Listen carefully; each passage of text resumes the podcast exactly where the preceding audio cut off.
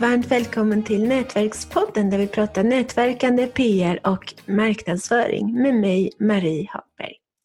Och idag så lärde jag mig ett nytt begrepp, nämligen estetisk kompetens.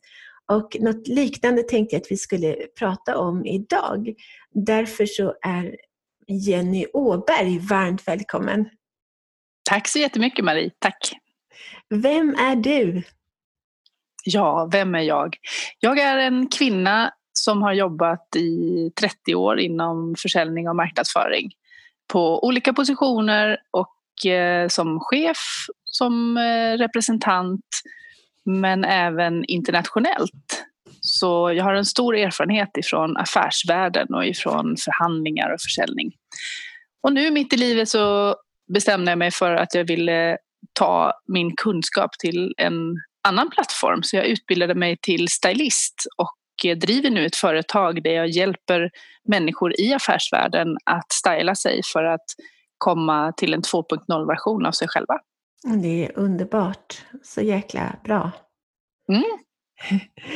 Hur påverkas kläderna av hur vi uppfattas av vår omgivning? Ja, alltså om man går till de här eh, yrkena där man har kläder som en uniform. Man tänker sig vilket ramaskri det blev när läkarna inte längre skulle få ha sin läkarrock på grund av hygien. Många respekterar ju läkarna just när de kommer i sin läkarrock och sin, sitt stetoskop runt halsen. Det är liksom deras dresscode. Och sen likadant poliser i sin uniform. Det är en stor skillnad att vara civilpolis eller att vara polis i uniform med hur du blir bemött. Du får en pondus i dina kläder. Och likadant är det för oss som inte har den typen av uniform i, i vårt arbete att en kostym eller en kavaj ger ett eh, striktare intryck än en stickad tröja eller en pikétröja. Men det är så sant att jag kommer ihåg att när jag läste biologi på universitetet då så blev, ja, vi gjorde ju massa, vi hade massa labb och sånt där. Och då så skulle vi köpa en labbrock var. Och mm. de vita labbrockarna var slut eller om de var mycket dyrare eller någonting sånt där. Så att det var någon som köpte gröna eller blå labbrockar till oss. Mm. Och, ja, och det fick våra professorer att tro att vi var städare. Så ja. de hälsade inte på oss när vi promenerade förbi i korridoren, vilket de alltid brukade göra annars. Mm. Nej, och så är det ju att du har ju, dina, du har ju dina kläder för att visa en tillhörighet också. Och det är där som det ibland kan gå fel, där vi eh, befinner oss i miljöer där vi flyttar oss från land till land och mellan olika företag. Det är ju lika illa att komma underklädd till ett möte där dresscoden är kostym och slips. Att komma då i, i det som man kanske tycker är okej i Sverige. Att ja, men man har en liten sommarklänning med öppna skor eller man har en eh, pikétröja med ett par jeans. Och det uppfattas ju oerhört eh, arrogant och eh, negativt ut, utifrån eh, det företaget eller det landet du besöker. Men likadant kan det vara åt andra hållet, att om du till exempel jobbar som konsult där du har alla möjliga företag som du arbetar med så kan du inte komma i kostym om du ska, om du ska jobba tillsammans med eh, ett företag där alla andra går runt i eh, jeans och tröja eller kanske till och med går i, som i sjukhusmiljön, att du går i dina scrubs. Då blir det väldigt fel att komma för uppklädd för då blir det ett avståndstagande. Så du kan både inkludera dig genom dina kläder men du kan också exkludera dig genom dina kläder. Men gud så jobbigt. ja, visst är det. Men det är det som är så spännande att det finns så mycket man faktiskt kan göra. För till exempel det här med ehm, eh, färger och kontraster så är det så att om du som företagsledare eller chef vill ge ett strikt intryck där du ska ha power. Till exempel i en tuff förhandling eller alltså man säger att du gör ett eh, möte där du ska förhandla om någonting som är väldigt seriöst. Då bör du ha mörkt och ljust som kontrasterar mycket och gärna då kostym med, eh, eller dräkt med en eh, ljusare skjorta, blus och en mörkare kostym eller dräkt. Men om du istället ska stå på gradängerna höll jag på att säga och eh, vara inkluderande, till exempel på en kick-off eller på en julfest eller, eller du kanske har ett jobbigt meddelande att komma med. Då ska du istället försöka välja färger som går ton i ton, som är då mjukare. Plus att du inte ska välja kavajen utan då ska du istället försöka ha en, eh, kanske en stickad pullover eller som kvinna då en lite mjukare kavajjacka. Liksom. Så det finns mycket man kan göra där också. Intressant. Jag är alldeles häpen. ja, visst är det. Och där är det ju så, en av de sakerna man, man brukar säga är också det här med skorna. Att eh, man ska titta på sina skor för andra gör det. Och jag såg faktiskt en bild från regeringen, från deras, det var någon sommarsamling eller sådär. Och det var ett antal personer i den, på den gruppbilden som var faktiskt riktigt schysst klädda.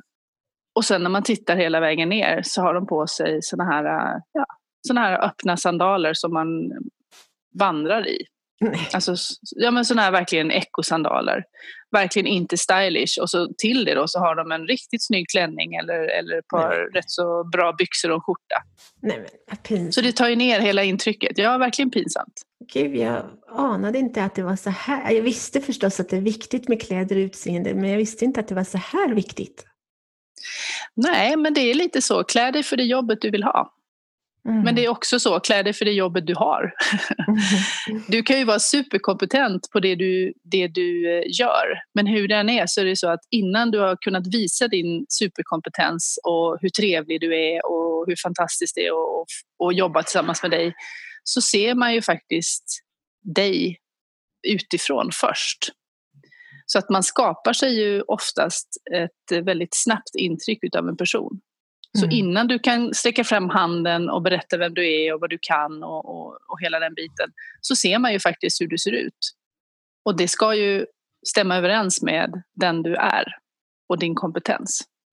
Åh oh, gud, nu får jag prestationsångest. ja, men eh, det finns mycket man kan göra och det behöver inte vara så svårt. En del är ju jätteintresserade av kläder och, och då, eh, då är det ju spännande och kul och man kanske läser mycket själv och man, eh, ja, man är engagerad helt enkelt.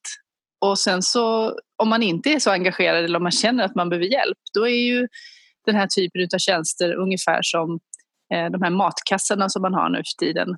Att eh, man kan vara jätteintresserad av mat och tycka det är spännande att få veckans menyer och få prova nya saker. Men man kan också vara helt tom på vad ska vi äta till middag idag varenda dag och då är ju den här matkassen en hjälp istället. Mm. Och så är det med den här typen av tjänster också, att man kan hjälpa till att skapa en eh, inspiration och få lite nytändning och eh, även få lite lathundar helt enkelt på vilka kläder man ska välja. Ja, det är helt suveränt. Det är mm.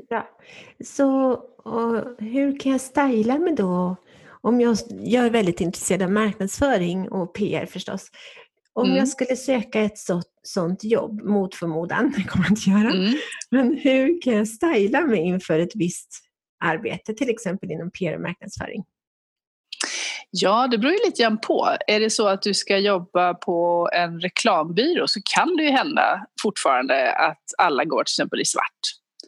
Ehm, det är lite arkitekter, reklamare kan ha lite den typen av dresscode. Så jag skulle nog, ehm, jag skulle nog faktiskt ställa mig eh, och sneakpika lite grann på vad är det för dresscode på det här företaget. Och eh, så skulle jag köra lite säkra kort med en eh, kavaj och en snygg blus under. Kanske ett par jeans, ett par dressade jeans, ett par mörka jeans som Ehm, kan gå både i ett lite striktare affärssammanhang men också genom att du tar av dig kavajen och bara har en blus och ett par jeans så blir det plötsligt lite casual och du kan vika upp ärmarna till exempel. Så du kan anpassa dig efter miljön när du kommer dit. Men det är ju svårt att, ta på sig en kavaj eh, om du inte har någon med dig. Så det är bättre att komma dit, ha kavaj, blus, ett par mörka jeans och sen om du känner att oj, det här var, inte, det här var lite uppklätt. Då tar du av dig kavajen och så viker du upp ärmarna på blusen och så känns det genast lite mer casual. Men det är bra. Jag läste Per Holknekt, jag läste att han sökte jobb på någon reklambyrå eller sådär. Och mm. um, han fick jobbet trots att han inte hade svart, svarta kläder.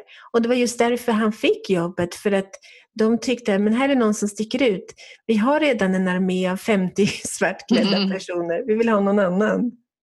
Ja, och det är ju en väldigt, väldigt viktig del i det hela. Det är ju också att du ska klä dig efter vem du är. Eh, om man tittar på um, Annika, chefen för SE-banken.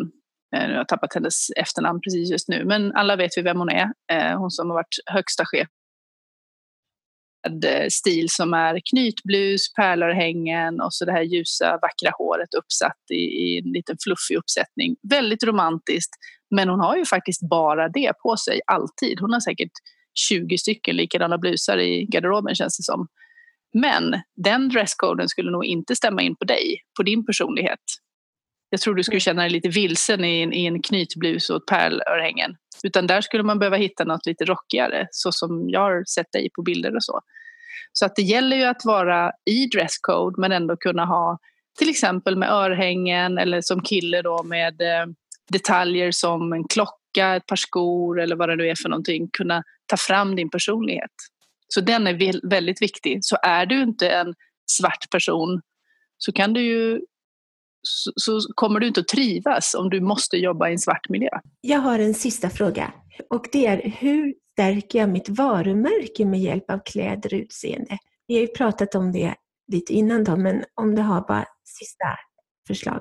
Är ditt varumärke om du vill det. Om du är en person som eh, tycker det är kul med örhängen så kan du ju ha lite roliga örhängen men ändå vara ganska så eh, anpassad i annat.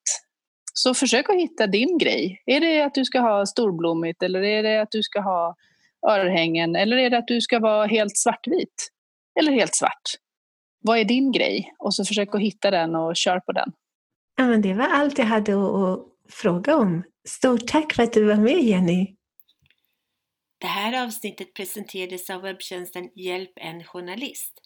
Den är till för företagare som lättare vill få värdefull publicitet i radio, TV och tidningar samt journalister som lättare vill hitta intervjupersoner till sina artiklar, radio och TV-program.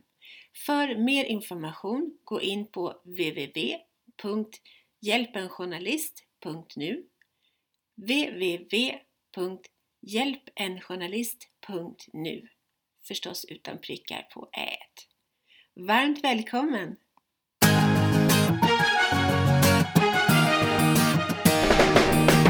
Tack för att du har lyssnat på Nätverkspodden om nätverkande, PR och marknadsföring med Nina Jansdotter och Marie Hagberg.